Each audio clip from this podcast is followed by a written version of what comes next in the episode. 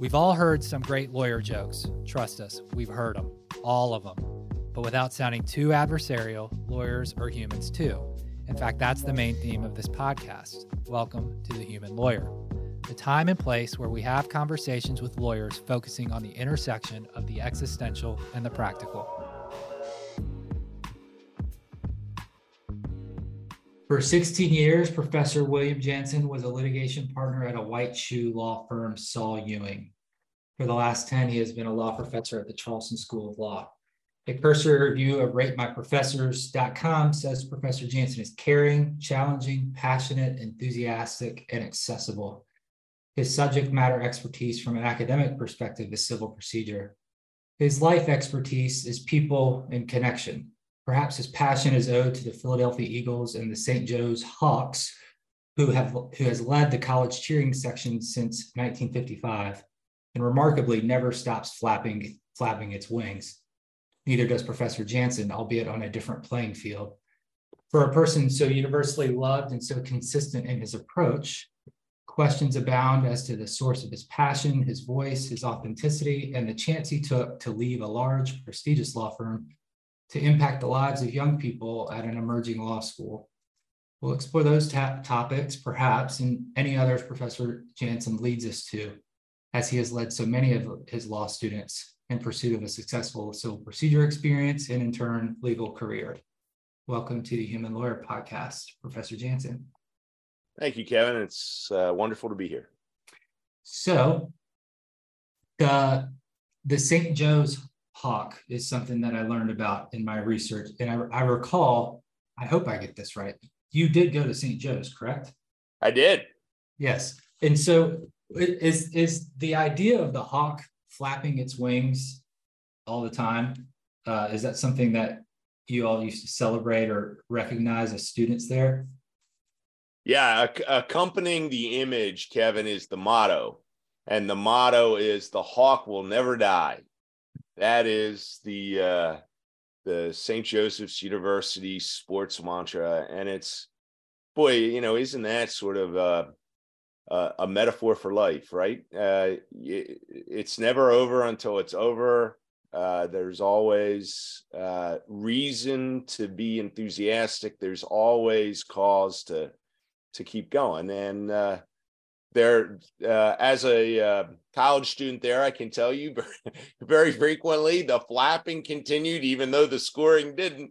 But we ended up uh, we ended up with some very nice seasons. In 2004 uh, st joseph's uh, finished the regular season ranked number one in the country which is really remarkable because the whole school is very small and much smaller back then than it is today. Uh, but it was it was sort of a um, a call out to uh, students in certainly in our cohort at the college that uh, everything is within reach if you try hard enough.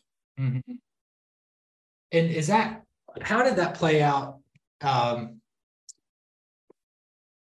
uh, this is an overly broad question, but how did that play out like in your career as a lawyer? Like, because I feel like when you're a younger lawyer, um, you might not fully appreciate that, or maybe you don't believe it at certain points that anything's possible, or if you just you know push through, like some something else will break. And so, as you think back to maybe your early years as a lawyer, are there instances where the hawk flapping its wings and St. Joe's being number one bore itself out in something that manifested that you might have not otherwise thought would have.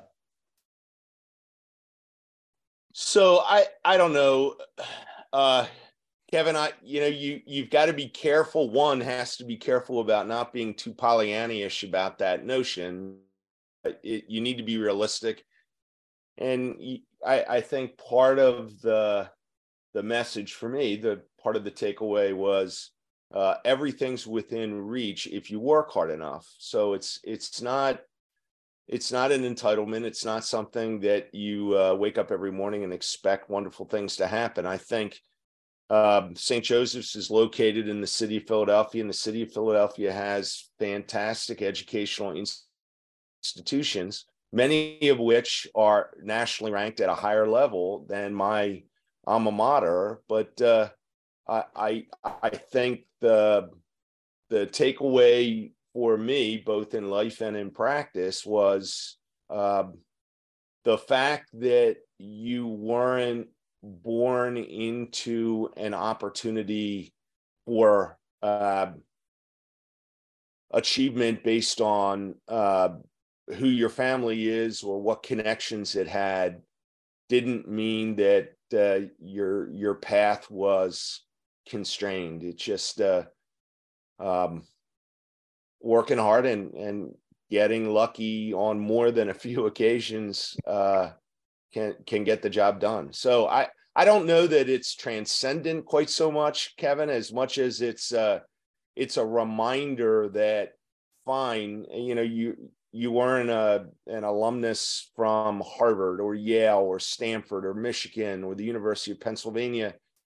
That doesn't mean that there's there's a guardrail on your future and you just have to be courageous enough and inspired enough to just keep driving mm-hmm. whom to whom would you when you think about your work ethic who are some of the people that you think about perhaps owing credit to to them or um, or maybe it was an experience so, and and I'm sure you felt it, Kevin, in the practice of law. The the lawyers who mail it in get run over. I mean, that's just the way it is, or that's certainly my observation. I think watching the practice of law up close as a young lawyer, both uh, I, I, I had the good fortune of being a law clerk for two different judges. So you're watching very talented, experienced lawyers appear in front of judges. Uh, and then you're out there in practice. The the hard driving lawyers with a tremendous work ethic always seem to get luckier than the lawyers that weren't working quite as hard.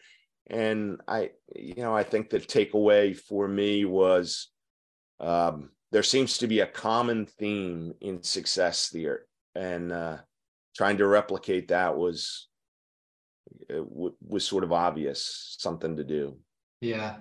You mentioned something in an earlier response that i think um, I, I, can't speak for other but certainly something that i've dealt with and um, and I'll, I'll call it sort of the tension between pollyanna and pragmatism. Um, and and the idea the potential the risky generalization that you know a lot of law a lot of law students and then um, young lawyers of whom I would include myself in this bucket have a, have can have a really idealistic or or Pollyanna view of um, how things should be.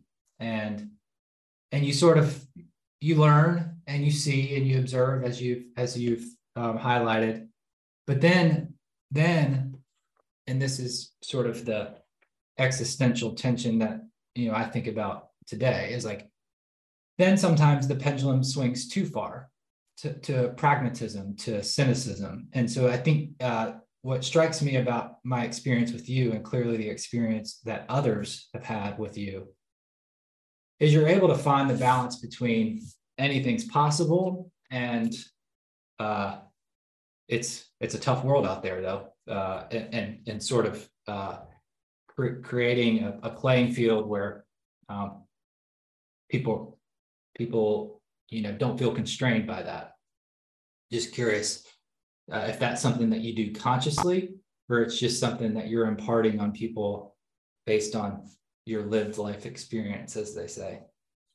Yeah, probably the latter, Kevin. I I mean, aren't all of us imprinted with our DNA uh, with the American story. I, at the end of the day, you know, just just imagine life in the the 1770s. You know, the the the biggest empire in the world is being thrown to the to the side by a bunch of visionaries who imagine a different society that's locally led, locally directed, and we fight off a war with a, a remarkably powerful opponent that far eclipses our ability, and we wear them out. And at the end, the American story begins with a bunch of uh, a small population of folks in a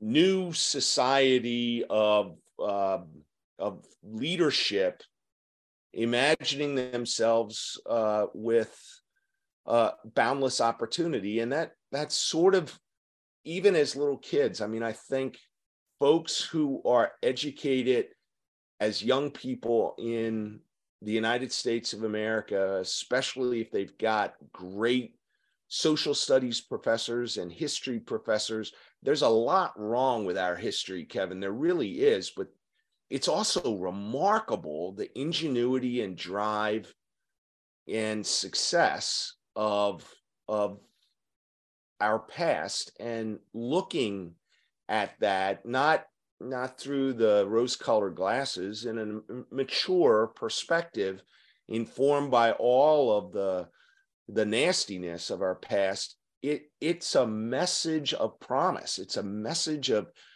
you you can get there if you just want it hard enough and work hard enough. And um you know the the pollyannish piece is why isn't someone knocking on my door it to me? Um and i i think for me that's the line and I, to to answer your question i don't know that i i do anything like that purposefully. It's just I think I'm just an intrinsically optimistic person.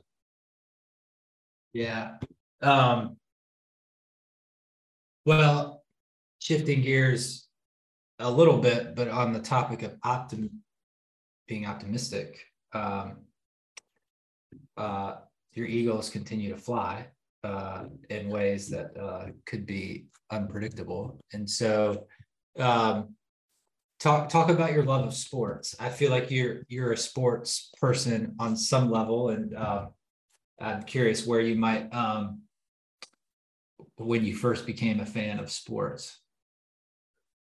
Uh, uh, well, thanks for the call out for the birds. The uh, the the the Eagles will uh, will inspire a love hate relationship with you, like most other sports franchises you know we made it to the we made it to the mountaintop uh, in February, and then you know seven seconds away from winning the the Vince Lombardi Trophy, and we lose. So um, I uh, I remember as a young guy, Kevin, my my dad big ice hockey fan and we went to see the expansion Philadelphia Flyers you could get tickets for a song back then and we would go and it was sort of a a crazy wild sport. It was very fast and if you were a little kid watching it how can you not enjoy that? I mean that was just outstandingly enjoyable. My love for the eagles came later because in the 70s and uh, um, 60s uh, kevin they were awful. They they weren't as bad. They were just awful. And we we would uh you know play the Dallas Cowboys and get our butts handed to us routinely. So I think I think uh, uh seeing in 1980 or 1981 January 1981 the Eagles make it to the Super Bowl again albeit another loss what was the moment in which I fell in love with them. So it's uh you know it's that uh hard scrabble, uh, hard luck story franchise that finally gets close to the golden ring. And you know, once you get once you get a sniff of that, I'm sure you as a uh, uh, Panthers fan, you know, going to the Super Bowl, boy, it just it whets your appetite, and you can't wait to get back. That's right. That's right. And hope springs eternal. You know, I think that's the uh as much as he has been a, um, a lightning rod for criticism locally lately, primarily owed to like a bad real estate deal in Rock Hill. Our owner, um, David Tepper, had or something recently. He said something that I was like, okay, I- I'm with you on this one. And that is like the the primary job of uh, the head coach is to sell hope and to instill hope. And for the Carolina Panthers, hope now has returned primarily because they got the first pick and you know there's a, lot, a whole world of possibilities and whoever they get you know hopefully uh, that's going to change the tide a little bit so yeah I, I love you know sports to me i think the the thing and this is my recollection is uh um you know I, I was i was your student more than 10 years ago. So I, my memory is dated but i remember you you had a a gift of analogizing sports or some of the, the metaphors of, of different contexts of, in life and and helping you know clarify or make a point about some otherwise complex area of the law. And so uh, talk about clarifying things or things changing. You have been in charleston for a long time now not just in your role as a law professor i, I feel like so much has changed in charleston um, and i would just be curious to um, hear your hear your experience there. Um, how much it's changed since you've been there, and sort of what uh, what what were you thinking when you moved down there? Just setting the setting the job part aside, but like here you come into this Philly to Charleston seems very different. Um, or I don't know if you were in Philly when you're at Saul Ewing, but my point is, it seemed like seems like a big change it, it, it was a big change. Um, I I had been looking, Kevin, uh, to get into legal education, and I and, and I had had several opportunities previously, and I was very, very, very happy at Saul Ewing. It was a great law firm.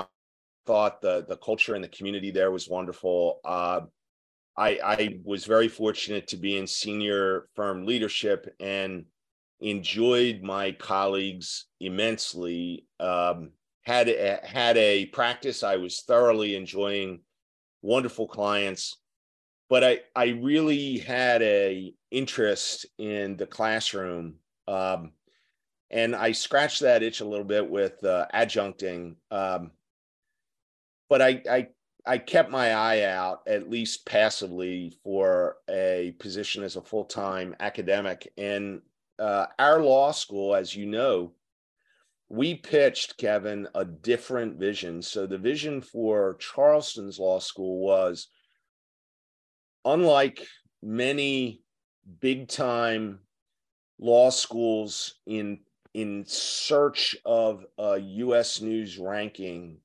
where the academics are driven to be prolific scholars at the cost of the classroom experience. Charleston was the opposite. So Charleston was saying, listen, everybody who joins the faculty has to be a scholar and has to be a productive, contributing um, voice in in growing and expanding the law. So that that wasn't de-emphasized, but what Charleston emphasized was your number one job as an educator was the classroom and the students and they were first. You, you need to do all the other things but being a um, effective classroom educator and a mentor and putting students first was was sort of our defining image. And my wife and i came down kevin and we we heard that message. And you talk a little bit about pollyannish. You sit back and you say yeah yeah yeah. I mean that's I, I, I'm sure if I said, uh, you know, I was, uh, you know, a big lacrosse fan, they'd tell me how wonderful lacrosse was in the vision for the law school. But the more and more we got to meet the faculty and the staff and the students who were there at the time, it sort of rang true. And my experience now, 17 years in, is um, it is true that that that is who the law school is and that is our sort of special sauce. So when mary kay and i left uh, philadelphia we came down thinking well let's do this for a few years. I mean what a wonderful adventure charleston's going to be. And then we'll probably head back to philadelphia and 18 months in kevin mary kay's sitting with me uh, we're, we're sort of on a porch um, by our house and uh, she's saying you know I don't know that I'm in all that much of a rush to head back. but now, you know, Charleston today, you know, being the hypocritical carpetbagger that I am, we're too populated. We need to pull up the pull up the entry sign here, and we need to put up, uh, you know, some sort of a block or something across the roadway and say we're filled up. Come for a visit, enjoy Charleston, and then get the hell out. Yeah, yeah, yeah. It, it you know, yeah. What what a wonderful tale. It's not a. I mean, and I got my math wrong, so let's correct that. 17 years. You've been in Charleston 17 years? Yep, joined in uh, August 2006. Kevin, I remember that first day we had a faculty meeting. I mean at the time was uh, Richard Gershon, and I'm sitting there in uh, in our faculty meeting, and I'm just looking around at everybody and uh, very interesting conversations about whatever it was we were talking about and I just couldn't wait for the students to come. And that's when I knew, man, this this was my calling. Um yeah.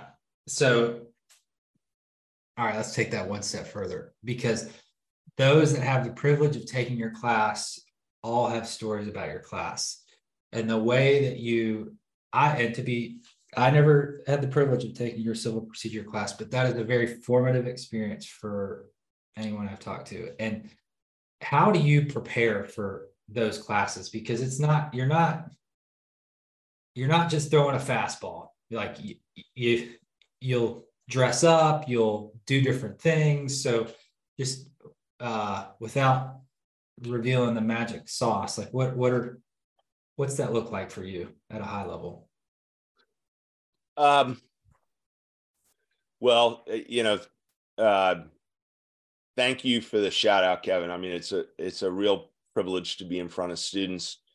Um, I uh, I think the reservoir that I tap as an educator is principally my practice. You know, so so often you get into uh, a setting where you're teaching about something that you don't know, you haven't lived it, um, until you've been shouted at by a judge, until until you've been um, maligned by the uh, adversary and attorney on the other side, until you've been accused of something by a client, you know you those are just foreign odd feelings. And I think the practice of law is a rough and tumble um, occupation, and it requires a centered sense of ethics that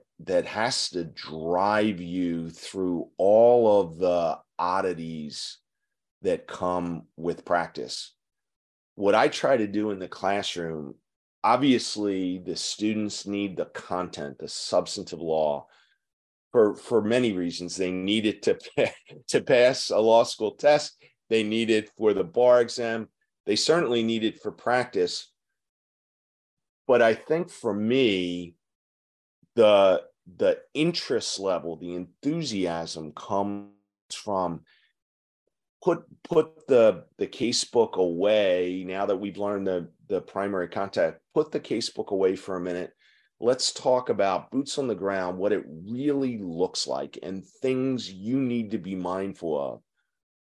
And i i, I found kevin that if if you're able to convey to students why whatever it is that you're talking about matters and matters to them and is exciting to you and ought to be exciting to them um, i mean y- you can get folks excited about wait for it personal jurisdiction kevin. I mean that's that's the full measure of the moment isn't it? Sure is. It sure is. Uh, i mean twombly and iqbal how could you ever forget? Um, there you go yeah. How could you ever forget? Um, well, uh, I know your time is in demand, and we promise to only take so much of it. And I would just, as a parting shot, there have been many white knights in uh, the law school's history, and you certainly would be uh, one of those. I think you've you talk about flapping their wings or working hard, and I feel like you have helped the law school and, and all the student that you impact work hard and get through things. And um, lucky lucky to be connected, and those that have you now are lucky to have you. So thanks for being on the podcast. Absolutely. Thank you for having me, Kevin, and uh, uh, congratulations on on the great uh, outreach that this represents. It's a it's a wonderful thing, and you're doing uh, wonderful work up North Carolina. Thanks for for the leadership you're showing too, and I look forward to us connecting in person very soon.